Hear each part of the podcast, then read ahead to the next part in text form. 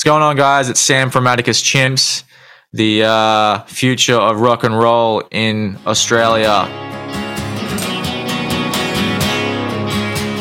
You're listening to Fox on the Wire podcast.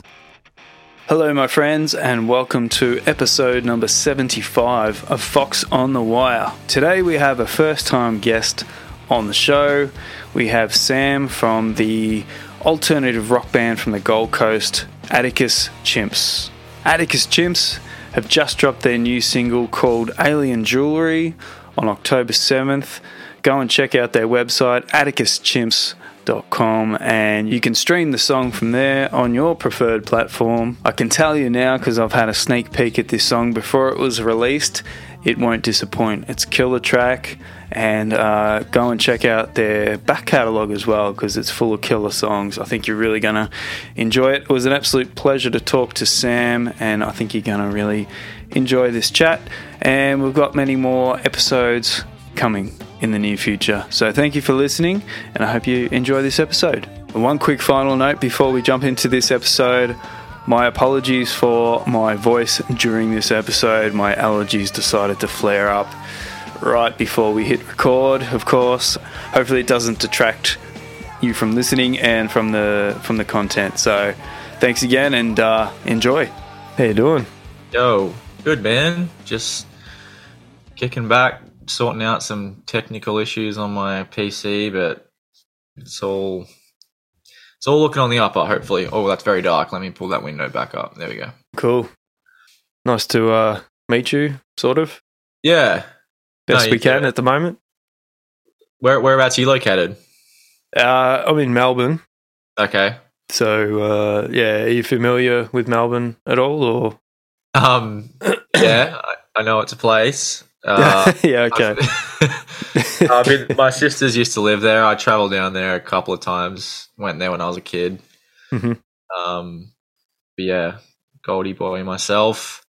Haven't nice. gone the way of a lot of other musos and moved down there yet, but you never know. Yeah, it's amazing how many do or have. It's um, yeah, mm. so, but it's kind of cool that you haven't. I mean, I guess I was going to ask you about, you know, what the scene is like in in Gold Coast or Queensland in general. Um, yeah, yeah. Uh, I I guess um, know, it's hard for me to give a lot of insight given that I've only really been on the scene since like 2016. It's hard for me to know like the ebbs and flows of it. But um, mm. you know, in my time, I've found that uh, you know, I, I remember there was one point Miami Shark Bar was like the be all end all. That's where all the touring bands would come. That's where all the the, the music industry booking agencies were operating out of. That's where you want to play Yep. And when we finally got out in there, I was so stoked, and we played a couple of shows. And then, not even like a year later, I drove past, and it was just in rubble. It had been bulldozed, oh. and Fuck. turning it into like a restaurant or something. And I kind of looked. It was a real kind of like humbling experience. I'm like, wow, like this venue that I like, you know, I put so much stake in as being like the our in and like the be all end all, and now it's just like, no, nah, sorry, we're to turn this into a restaurant. it's just like wow. kind of really blew me away. Um, but you know, there's, there's venues. A lot of those agencies, they kind of um, they, they've moved on to different venues, and they're all. I'm sure there's a dozens of other people um, in the Gold Coast music scene that you, you could ask me that same question. They'd be able to give you a much more comprehensive response. But um, mm. yeah, there's there's a lot of uh, there's a lot happening here, but at the same time, it's yeah, it's it's volatile. It's it's it's always changing. So was that one of the sort of iconic music venues in in the Gold Coast that just sort of all of a sudden was gone? Yeah, yeah, mm. it's um, yeah, it's it's I don't know that you could replace it. It had a very had that kind of the sticky floor, the the the iconic sticky ground of Miami Shark Bar. It was mm. close to the beach, so you know the park was just across the road. So you get kids going over there, down in your sack, and then coming back in. It was all. it was away from the clubs and everything. It was like its own thing. Yep. Uh, but now there's you know Vinny Dive, Vinny's Dive. I don't know if you've heard of Vinny's Dive, No. but um, that's a Southport venue. They've just opened up. They've got a bigger space now. That's Mhm. like a punk rock venue that has um got a bigger space now, and uh, Burleigh Bazaar's going pretty strong. Uh, Yeah. couple of closed here and there. Benoit Tavern closed down, but there wasn't a, there wasn't a lot happening there. Mm. But um, yeah, it's just cruising along, man. I, like there's a, it's a small community, but it's one that's not really going to go away. I don't think. Um, yeah. yeah, yeah. Well, at least you got to play that venue. Like, at least you didn't miss out on the chance. Like, it's always sad to see it go, but at least you didn't sort of miss out on the opportunity to play there. And you're one of the bands that went Yeah. down in history Yeah, well, as of Go down. has and, yeah, played there. Yeah. Folklore. Yeah, yeah, but I guess yeah, we've had a few in Melbourne like that. I mean, um, you may have heard of the ESPY. Uh, that that was a big, well, that is a big venue. It sort of shut down for a while, and then it just, I think it's reopened again. Um, down Oh, near okay. St Kilda there. Um, is also across from a park and sort of some a waterfront. Uh, so that was sort of a big venue for well for my band back in the day, and then it sort of closed down a few years ago, and then has reopened lately. So I haven't been there since. I'm not sure if it's changed owners and changed hands, but yeah, that's sort of one of Melbourne's iconic venues, I guess. And uh, okay. The ESPY. Where? Which suburb is that in? uh, St Kilda. Okay. Yeah, yeah. We Yeah. thought we lost it, and then it's just. I don't know. It's come back, so it's yeah, good. But there are away. some others. Sometimes it's. I mean, yeah. As long as they don't bury it and turn it into Mm. something else, there's always the chance it can, yeah, come back. Yeah, I, I Uh, should really get down there and check out what it's like now. I don't know if it's sort of because it had like a a basement stage. It had a big back room stage and like a front bar thing. So it had had multiple things going on at the same time, which was really cool. Um, and I think they had a f- like a food area as well, which Oh, have yeah. helped. Yeah, but uh, yeah, I should really Great. get down there and check it out. Yeah, So- we've played at uh, Bendigo Hotel a couple of times. Oh yeah, Wait, is that what it's called? Yep. Hotel or Bendigo? Yeah, in Collingwood there. Yeah, Yeah, in right Collingwood. Yeah, it's not Yeah. in Bendigo. Bendigo, yeah. Yeah. Played there a couple of times, and uh, we played at Bendigo as well at the Music Man Mega Store before that shut down. yeah, that's gone too. Yeah, Yeah, and uh, Yeah. we've also played at Woody's, which is another venue there in, in uh, it might might be in Collingwood as well. I think maybe no. Woody's. Yeah, don't. I reckon I've heard of it, but I don't know if it's still around. Uh, Yeah, right. That was Not- one of not- the better. Probably the first time we've played in front of like a hundred people, which was a cool experience. hmm.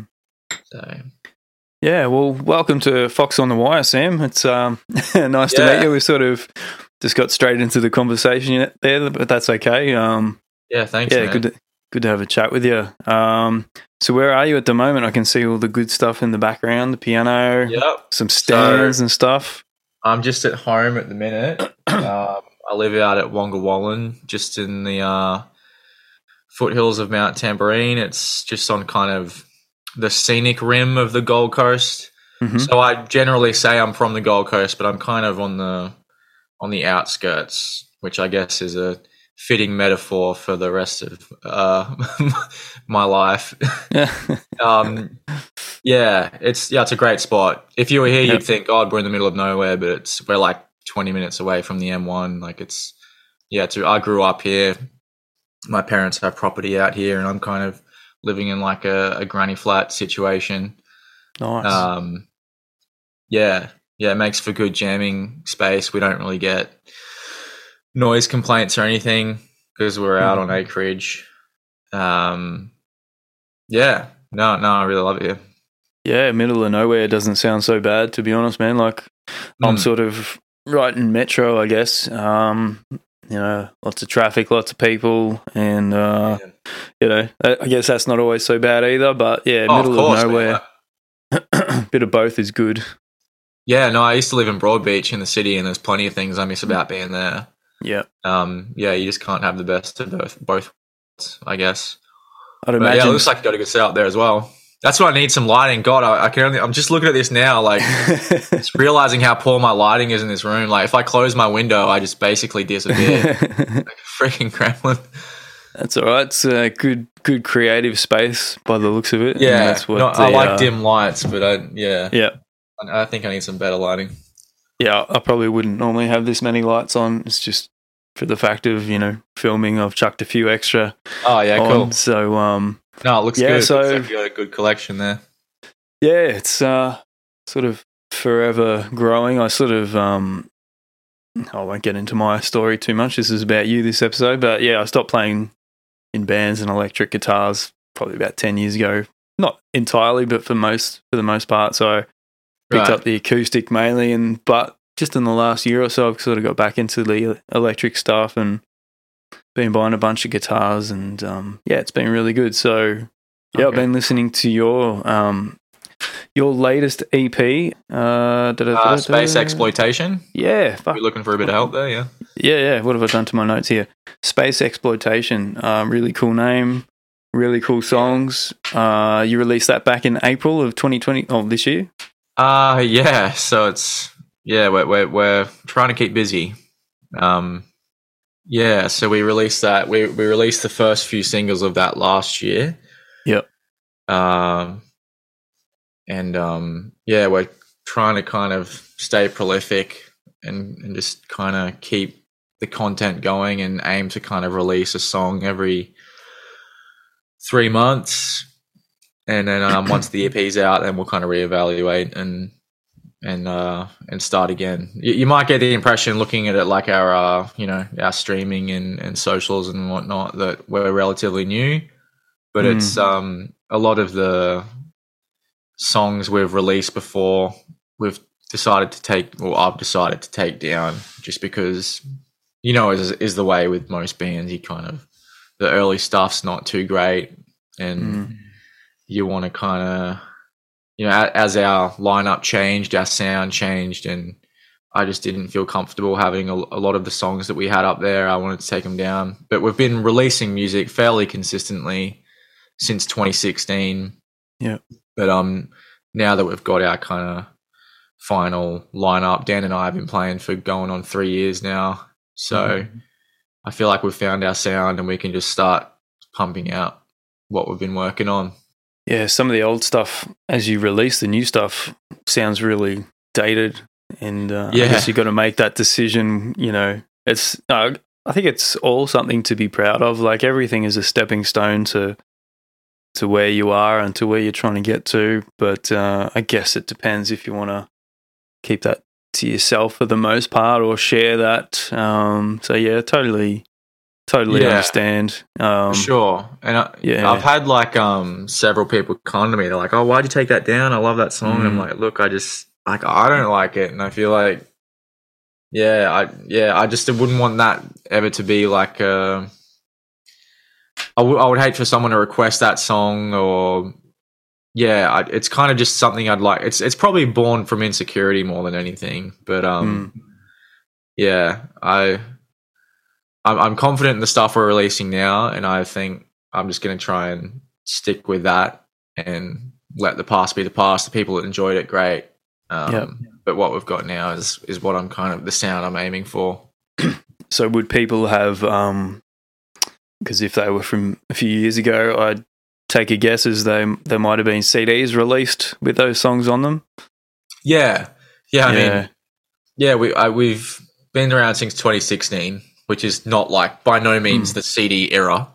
Mm. but um like streaming was around back then but but in that time the last six years streaming has definitely just like Yeah. you know exponentially grown so we don't really print cds anymore or sell them at our shows like we used to Yeah. but uh yeah if the if the demand is there for vinyl then sure we'll print we'll print some vinyl we'll do that yeah, it's not cheap to do it, is it? I guess if you can you feel like you can guarantee you can sell them and sort of make your money back, then sure. Yeah. But um it's not as cheap to, you know, print the CDs and potentially lose out on not selling them all. It's uh yeah quite a bit more expensive to to print the vinyl. But have you done that yet or not? Not yet.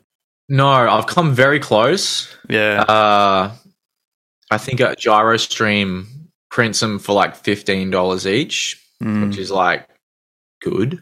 It's good if you pretty sell good. them, but yeah. if you don't sell them and they just sit there collecting dust, a dust in your shed, then um, yeah, it's not worth doing. So, uh, until we get like, you know, a significant amount of people saying, "Hey, I want to buy your record," rather than just like streaming our numbers and putting a, a an extra figure on our streaming sites, then Mm. I, I I wouldn't bother for it. I wouldn't bother with it um, for now. Yeah, Yeah, it's a it's a really good EP. This one, like I've been cranking it the last couple of days.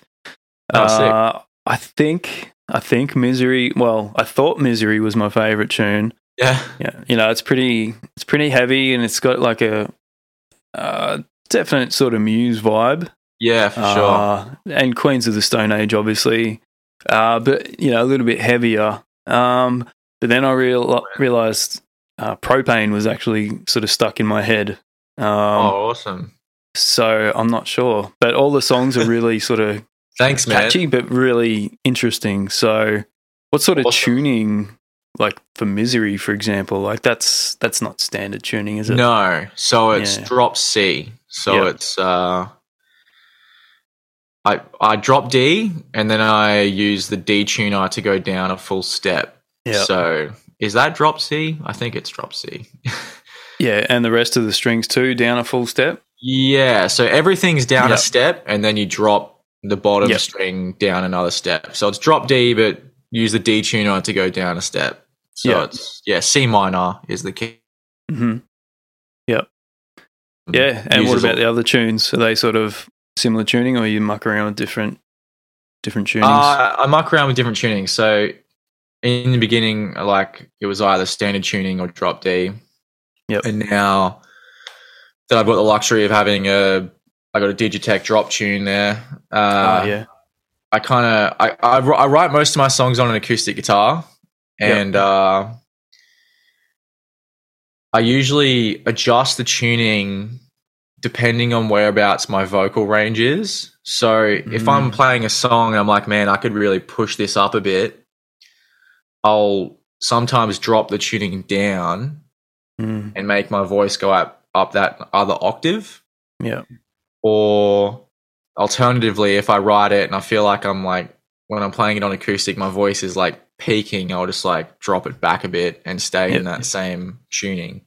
hmm Um, but yeah, they're all the tunings I've I've on that album. Liquid Percussion C standard, uh, Daydreams and Propane's D drop D, uh, Misery s- drop C, Mm, and Not Compatible is the only one that's in standard tuning. Yeah. Okay. Yeah, it's nice Yeah. to have uh, different options, and yeah, I guess it yeah it depends on your voice. I Yeah, usually play in lower tunings as well, just just for that reason. But I don't know. I find um, standard tuning's a little bit a little bit boring. Like if you Yeah. tune down the acoustic guitar at least half a step, I don't know. It just sounds a bit um, bit nicer or something. Yeah, Uh, you know, not as bright. It- Yeah, D- I think depends yeah. what you're trying to do, but No, I I totally agree. Unless you're doing Mhm. like an acoustic set or something. But if you've got the rig that I've got going, where Mhm. like I'm really trying to, like you for sure nailed it with like Muse, Queens of Stone Age, they're massive influences. But like just what Royal Blood's been able to do with their bass, um, drum combo was just I've been blown away by what they do. Mm. I went and saw them live in 2018, and I was like, man, I gotta because that that was at the time I, we were a three piece and I was playing guitar. I was like, no, I'm I'm playing bass. That just sounds way too fat. I have to Yeah. do whatever he's doing. I got to figure out something like that because that sounds so sick. So, are you playing bass in a live setting? Yeah, yeah. So Oh. um, you know, one way I was because I didn't want to ever get labeled as being like sounding too close to them or whatever. But uh, so one of the ways I tried to circumvent that was getting a synth in to try and harken back to that like Muse kind of uh, uh, electronic kind of synth wave stuff. I it was my way of trying to blend blend like grunge with modern rock. And then they went ahead and got a synth player on their last album. So I'm like, all right, they're getting with the times too. So no, but I think I yeah, I think we a lot of my influences are very rooted in like a lot of punk and alternative rock, a lot of like shoegaze and stuff, which I think is very different from them. So, yeah, I, yeah, a range of different influences. Yeah, I, I don't think there's any one sort of standout. Just from what I've heard of you guys, you know, it's a it's a mishmash of different things, and um, Yeah, that's always sort of cool to hear. And um, I- I guess I kind of uh, assume that you've been singing for a while since you were younger. Yeah. So I guess it was a. Uh, I, I think I've always had natural pitch, Mm, just being able to because I. A lot of people often think that singing's about your voice, but I feel like it's more about your ear than it is your voice. Because Yeah. once you can detect pitch, all you have to do is match it. So some people are literally tone deaf and they can't detect pitch. Yep. But uh, I think that's something I was quite good at was detecting pitch from a young age. And um, I think when I became a teenager and my voice broke, I uh, I couldn't sing anymore. But like I didn't give a shit. I my balls had dropped. I was out there trying, fucking, you know. I finally wasn't a little squeaker, you know. yeah, Um, so it wasn't until I was like 18 and like finished high school where I was I I, I knew I was still passionate about music and stuff where I really tried to retrain my vocal cords and kind of stretch them out Mm, um, and be good at at uh, singing again. So yeah, I that's um oh shit. I started practicing singing a lot more yeah. and uh yeah, got got a bit better at it. So, do you think you were sort of born with that uh, natural pitch, or was it um, due to how you grew up? Like, are any of your parents musicians or brothers and sisters? Like, did you grow up around that that maybe helped you with your pitch, or Uh I wasn't grown I wasn't raised in a musically inclined environment. It was Mhm. something that was very much ingrained in like my fucking DNA for lack of a better word. Uh, Yep. my dad played bass in a band, but you wouldn't meeting him you wouldn't think that's where I got my because he he professes himself that he's not particularly talented at it. Like he just did it for shits and gigs. I think it's more coincidence than anything. But I think um if I did inherit any kind of creative ability it would be from my mum's side uh, she was an artist she's passed now um, she did a lot of uh, arts and crafts uh, did a lot of painting things like that um, so I think I think I and if I did inherit any kind of creative ability, I think it was definitely from her. yeah, okay. And do you find it hard to sort of sing and play bass in a live setting at the same time?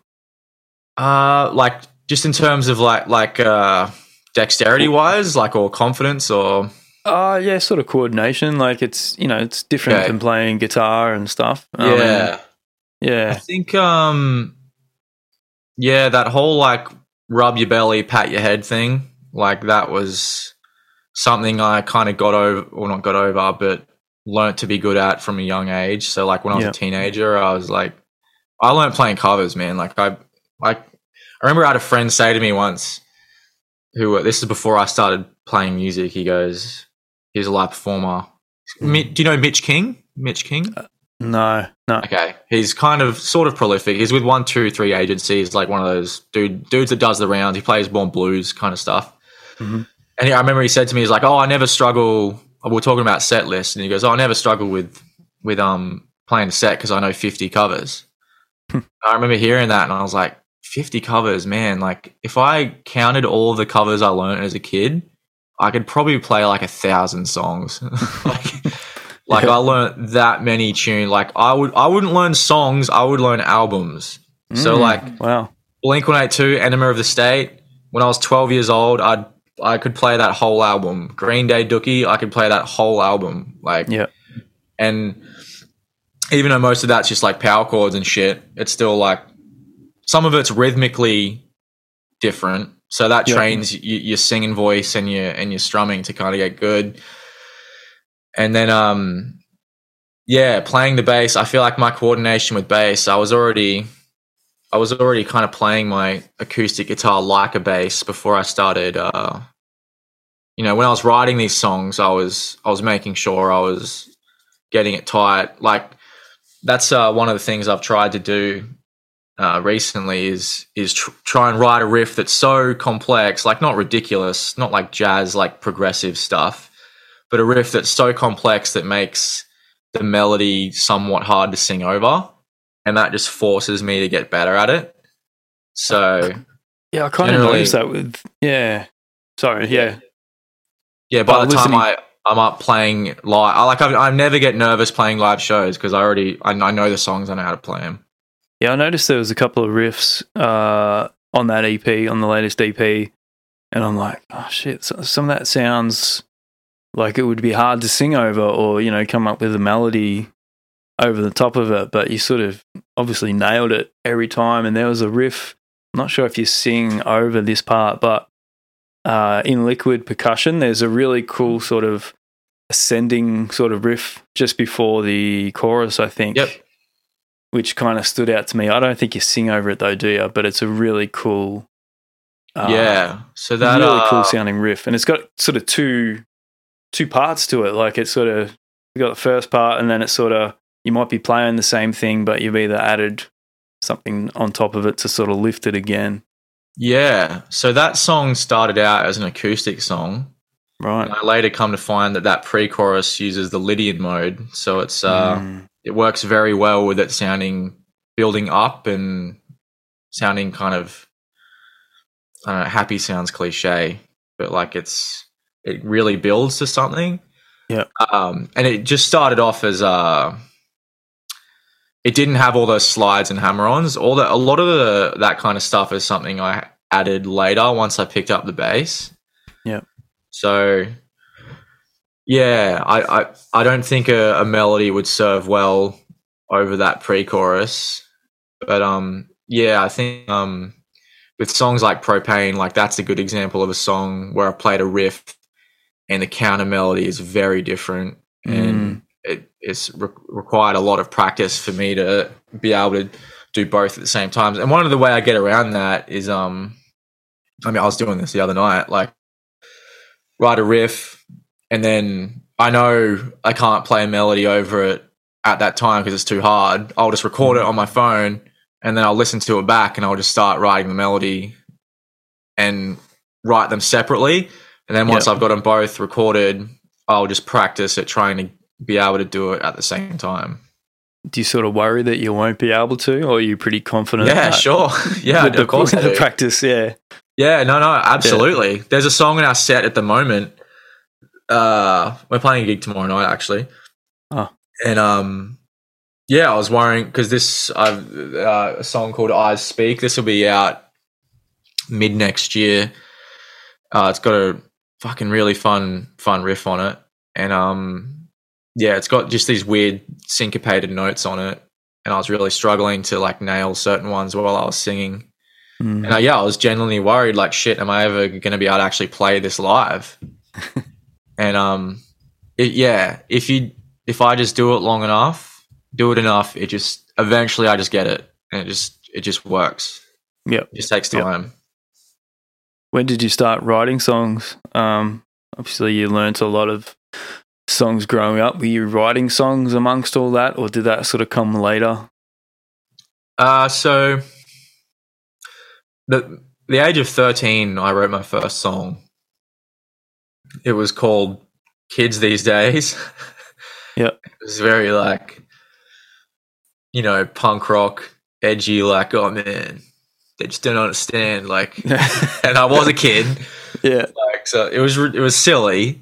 But it was just me being like trying to draw influence. I love Billie Joe Armstrong and Tom DeLonge and all those guys, you know and um yeah I, like i thought from that point on that was like my my calling you know and then i had i had a pretty difficult childhood with like you know death of- as i've mentioned earlier and, and divorce and shit i was raised in a very dysfunctional home and um yeah the whole music side of things just kind of went on the back burner for most of my adolescent years i don't think i i wrote another song until i was in my early twenties. Yeah, it would have been Yeah. nearly ten years. Honestly, I didn't start writing again until like twenty. So I wrote my first song in two thousand and six. I didn't start writing again until like twenty fifteen. Yeah. Well, you're obviously making up for it now. So Yeah, I was always. yeah, I was very kind of in the, the early days. I was like mad at myself. I'm like, man, like fuck. I wish I had gotten. it. I wish I'd started a band when I was 18 instead of 23 or whatever when I started the hmm. band.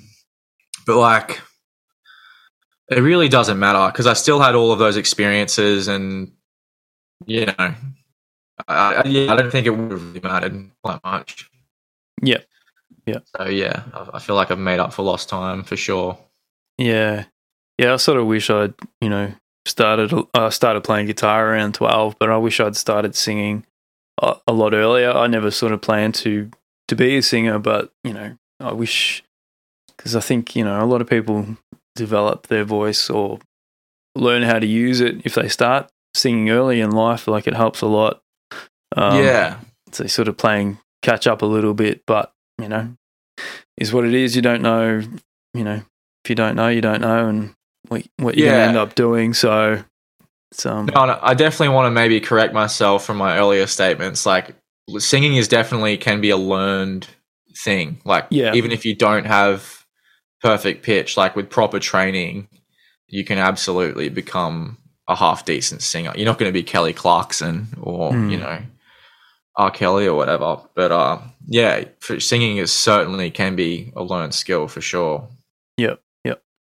So going back to um, the single or one of the singles off uh, Space Exploitation, Liquid Percussion. You guys did a really cool uh, music video for that song. Mm. Um, which landed you as a finalist for the 2022 Gold Coast Music Awards Video of the Year. Yeah, buddy. Did you win? Nah. Nah. Um, there was no runner up, but uh, let's just say we're runner up. We can. yep, sure.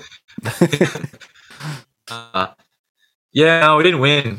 I saw the video that won. I don't want to sit here and bag other people or anything, but um, yeah, Yeah. I think we had the best video. I actually, funnily enough, I did like a, uh emerging artists uh, free consultation one on one session with uh, a lady. I'll just call her a lady Mhm. and um, came to find that she was actually on the panel for um for the for the voting. And she said, "Hey, I, I I voted for you. I thought you guys were going to win. I thought it was great." She really talked it up. I was like, "Oh, what happened?"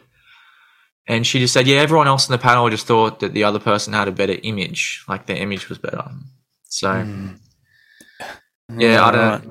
Yeah, I, I kind of don't want to get too much in the weeds uh, with it because I know this is all being recorded and it's going on public record. But uh, I'd yeah, I'd much rather talk about the the, the positives of it and uh, Yeah. what what a good experience that was. Um, yeah, it was. Yeah, pretty big investment. Um, it was more of an experiment than anything. So, you know, I in the past, a lot of people, had, a few people had said to me, because yeah, like, oh, the music's great, but where's your where's your video content? Like, where's the music Mm. video to shoot with it? You know, and I'm like, oh, man, do, you re- do we really need a music video? Like, and the ones we had done in the past were kind of DIY. They were kind of shitty, and um, I thought, you know what, let's just fork out. I had this idea in mind. I'm like, man, if I just had like an unlimited budget, like, what would I do?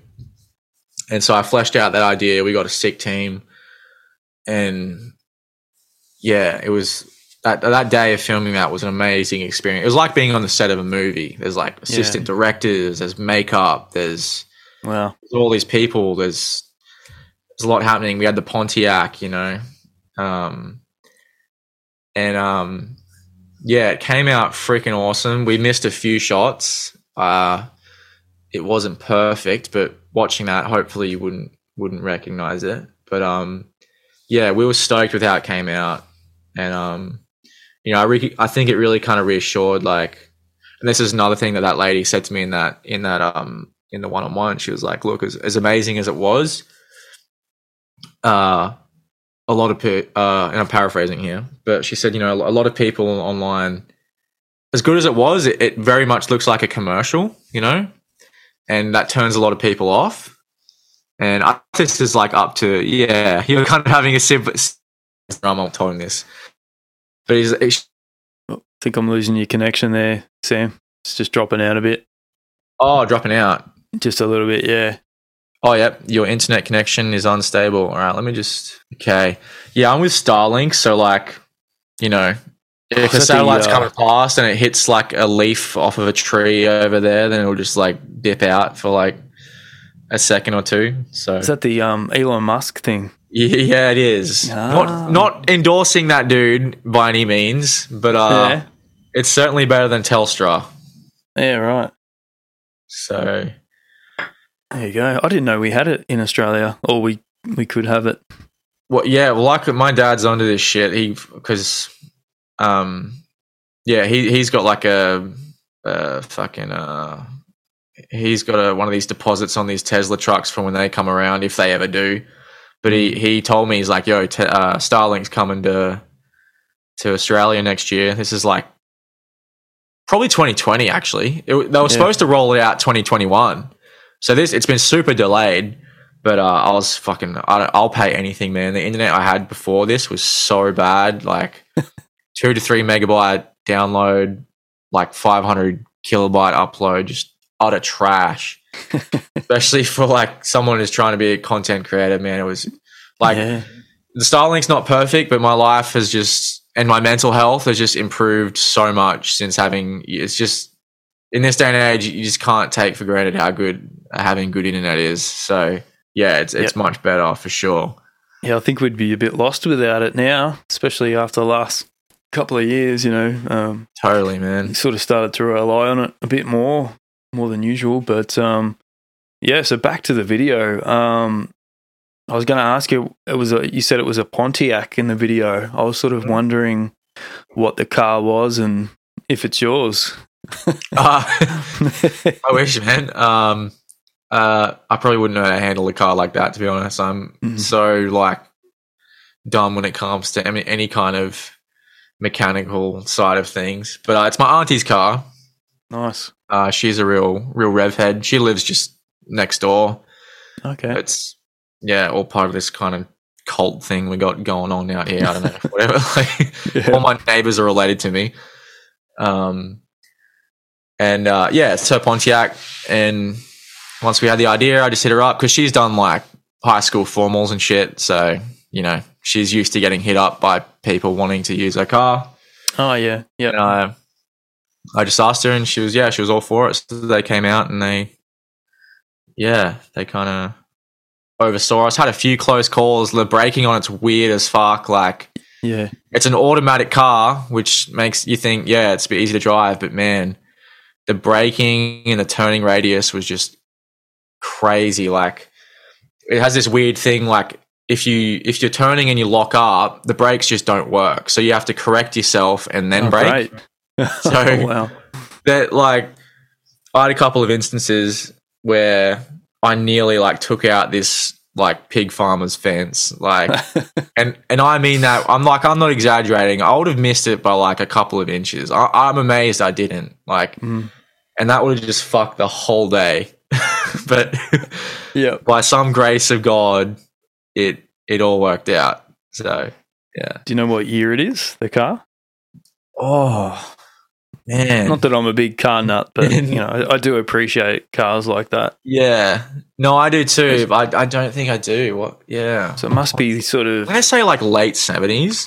yeah. If it's got sort of issue, well, not issues with the braking, but that sort of braking, it must be Yeah. 70s, Oh, early yeah, 80s for maybe. Sure. Uh, Late seventies, early eighties. No, no Yeah. later than that for sure. Yeah. It's got all sorts of weird quirks with it. Yeah, it was a cool video, and um, I guess it kind of reminded me of um, uh, the Audioslave video, "Show Me How to Live." Did you ever see that? Oh, when yeah. they ride around in the car as well. Show me how to live. Was it? Yeah, by Audio Slave. Yeah. Let's see. Okay, I won't pull it up now, but I'll watch it later. Oh Yeah, yeah, I'm seeing snippets of it now. Yeah, I mean, yeah. you know, just just what it reminded me of. Not that it's you know the same sort of thing, but Yeah, Yeah. no, that's all right. I, yeah, I get that. Uh, yeah, I'm not saying I'm not saying you're accusing me of stealing it or anything. but, uh, But- I mean, it's two dudes driving down a road. Yeah. Like, I mean, I'm sure it's many videos, yeah, yeah. but um, yeah, that's a that's a killer song. That isn't that that whole album is just. I don't know if you're into that at all, but that was just. Oh, yeah, magic. magic Audioslave are great for sure, but yeah, they're Mm. definitely one band that I haven't really scratched the surface with as, as much as Mm. I should have. Um, because yeah, yeah, I think they got a lot of very maybe similar kind of style for what we're going for, and Chris Cornell's vocals are so so hard and so raw. Yeah, well, that album is like he's, you know, he's probably my favorite singer. But that album, I Yeah, reckon, is some of his best, best singing. You know, through his whole career, and um, Yeah, man. obviously you got a lot of that sort of fat bass sound in a lot of those songs as well. Um, yeah, it's just Hmm. great album. I was lucky enough to get to see them on that tour actually, and they just played that Ah. album front to back and maybe a couple of Rage songs and a couple of Soundgarden songs, I think, just to fill out the set. Um, fuck, that was Yeah, way sick. back in like 2002, so Wow. it's pretty young, but uh, yeah. But um, so even though you guys didn't win, you know, video of the year, you guys got to go along to the award show. How was that? yeah, that was uh Did you get kicked overall out? good. Over, sorry. Did you get kicked out for bad behavior? no, no, no. If I could have kicked some people out, I would have. I would have done that. no, um, no, it was a good experience. Like overall, I, I I just had a really bad experience with a photographer we were working with at the time, which I've like been harping on about now for weeks now. But I won't go into detail about that. But uh, yeah, over, o- overall, it was yeah, great experience. Good to you know, I didn't real. I was I was kind of nervous going in, going like, oh man, like all these big wigs. How am I gonna? I'm not gonna know anyone. And then you get there and you're like, oh, there's Jolly. Oh, there's Sam. There's Ben. Oh, and you just naturally you just run into people, and like you never find yourself kind of looking around, going, oh shit, what do I do? Where do I go? Yeah. And um, even yeah, and everyone's kind of in the same boat, really. Like it's the whole ceremony is not for any particular person. So everyone's more than willing to um, chat to you yeah, and, and get to know you. So yeah, I it's one thing unique to the Gold Coast because uh, there's no like there's no Melbourne Music Award, there's no Sydney Music Award. Yeah, Nah, I don't think so. Uh, I Yeah. think WA have got them. Um, Okay. I think. Um, yeah, yeah, no, I don't think so. Down in here or New South Wales. yeah. A lot of it did feel very contrived. Like Hmm. yeah, this is all this all means something. You know, red carpet. I, Yeah. You know, the same could be said for any award ceremony, but like, Yeah. I mean, it's the, the Logies is one, th- or the Arias is one thing, but like the Gold Coast Music Awards is like, like we got we were finalists and we still had to pay for our own tickets to go there, which is oh, just- really? yeah, Wow. Yeah. Like you've been nominated for this award. Hey, Yeah. cough up fifty eight bucks for a ticket. It's like, wow. man. Free drinks or anything, or Yeah, you did. Yeah, you did. There was a couple. Oh, okay. you, you get like if you're a finalist, you rock up and you get uh like two or three. You get you get like two or three drink cards or something. Yep. So um, yeah, a a lot of things are just bizarre about the whole experience. like you said, I'm sure a lot of those award shows, like I've never been to one, like, but I'm sure, yeah, like the Arias and the Logies and all that shit. I'm sure they're all just. It'd be a very painful experience for certain people Yeah, like and if you get that- yeah, Yeah. if you get a talented enough, you know, uh, presenter like Tom Gleeson, where he can Mm. just get up there and just blow the whole thing out of the water. That's very entertaining, at least for someone like me to watch. But um, no, I don't. I don't have this like stark kind of opposition to awards ceremonies, but like they are ridiculous. They they Yeah. are. But um, it, it it's uh, it's just good to get recognized for the things you're doing. It, it means a lot. absolutely. you know? Yeah, it would have been a good experience, and just the fact that you got, yeah, recognized and then invited to come, even though you pay for your own ticket. I mean, Yeah, yeah, I guess we don't come to expect much in terms of, um, you know, freebies and yeah. all that No, sort of stuff. Yeah, But, we uh, appreciated it for sure. We're, we're yeah. very thankful for being invited to it, Yeah. and um, the people there are great. you know, So- and now it's on your bio, and you know, Yeah. it's, it's. Uh, did they have any like live performances there? Do they do, or is it all just sort of? Yes. So, oh, the name's escaping me, but they had Mm. one lady there that was performing during like the, oh no, before the, the well, as at the arrivals during the arrivals, there was someone there just playing like background tunes. Yep. And there was a opening act for these ceremonies, which was a indigenous metalcore act. Wow. and um and then they had Casey Barnes, who's three time winning uh, uh, Gold Coast Artist of the Year. So Mhm. he's making waves. He's a country music singer. Um, and so yeah, it was, it was a, it was a big mismatch. I will I will say that like to go from like metalcore to like Mm. pop country was just like back to back was kind of threw me off, but they, you know, they deserve to be there. So, Yeah.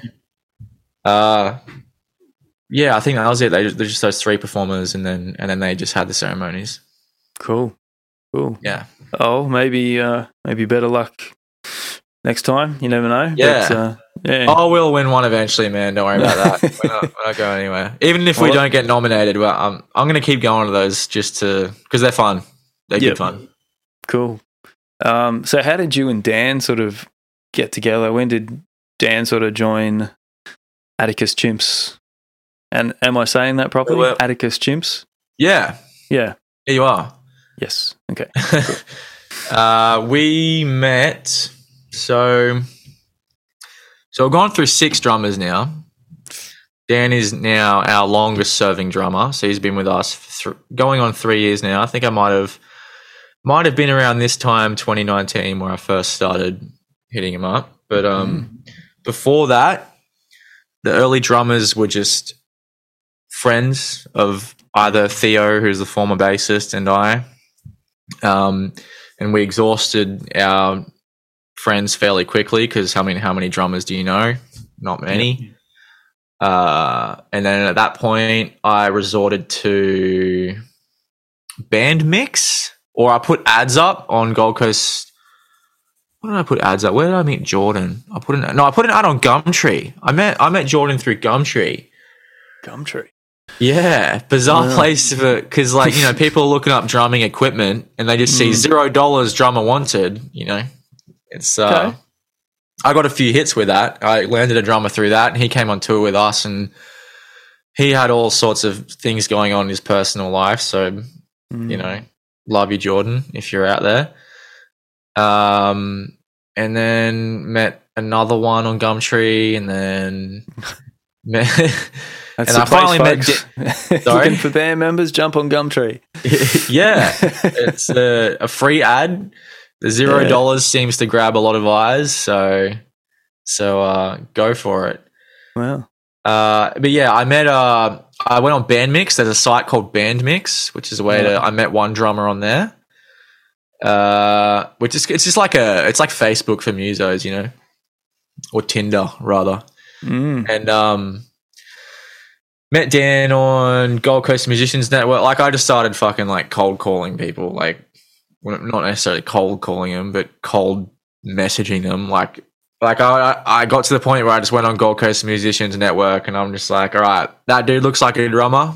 I'm gonna send him a message. Like, Yep. so it didn't even matter. Like, if they didn't even have drumming in their profile, I was like, yeah, he looks like a drummer. I'm just gonna hit him up. And then one eventually got back to me, uh, and that was Dan. I saw that Yeah. he lived on Tamborine Mountain, which is like right next door. Mhm. And he came around, and yeah, we hit it off. He was really, we got very similar influences. Um, so he's grew up on on pop punk, and later got into alternative rock, which is pretty much the exact same trajectory that I have. So our influences are very much the same. We never really cra- uh, clash musically. And um, yeah, he drives past my street every day to and from work. So it makes it super easy to Mm. jam. And um, yeah, yeah, he's great. He's he's Cool. done all. He's recorded with. He's been a drummer for many years. He's a lot more experienced in the music scene than I am. Has a Mm. lot more knowledge with it. Um, he's a little bit older, and um, he he's done session recording with Angus and Julia Stone. He's Cool. auditioned for Wolfmother. He's um he's done a lot more touring, a lot more uh a, a lot, done a lot more in general than I have. So yeah. yeah, he, he- he's great to work with, and I think we we have pretty good chemistry musically and and uh business wise too. Mm. Well, the results are top notch, obviously, and um, Great, thanks, man. can't, can't believe that there's a drummer living on Tamborine Mountain. That's crazy. well, he he he has little uh, drum seminar, like he does like drum circles and stuff at, at Geissmann Yeah. Oval. So he's like the drummer man up there. Mm. He's the guy. Awesome. That's great. It's good that Yeah. you guys hooked up, and uh, obviously it took you a few to get to him, but it sounds like you've, you know, met your match and getting the good results now. Speaking of which, Mm. uh, you got a new single out on October 7th, a couple of days from now. Mhm. Hopefully, I'll have this episode out by then. Uh, called Alien Jewelry. yeah, buddy. Oof. Well, I've had a sneak peek. Great tune. Um, is this part of an- another new EP or is Yes. this a standout? Okay, cool. Yeah, so it's the opening song of our new EP. Yep. Uh, what do you want to know? Uh, when's the EP going to drop? So we're aiming for mid to late next year. So Yep. we'll release this one, and then uh, the the music industry kind of shuts down over the summer. So we'll release another one Feb sometime, and then another single, and then the EP. So hopefully by the time around September next year, Mhm. we'll have it all wrapped up.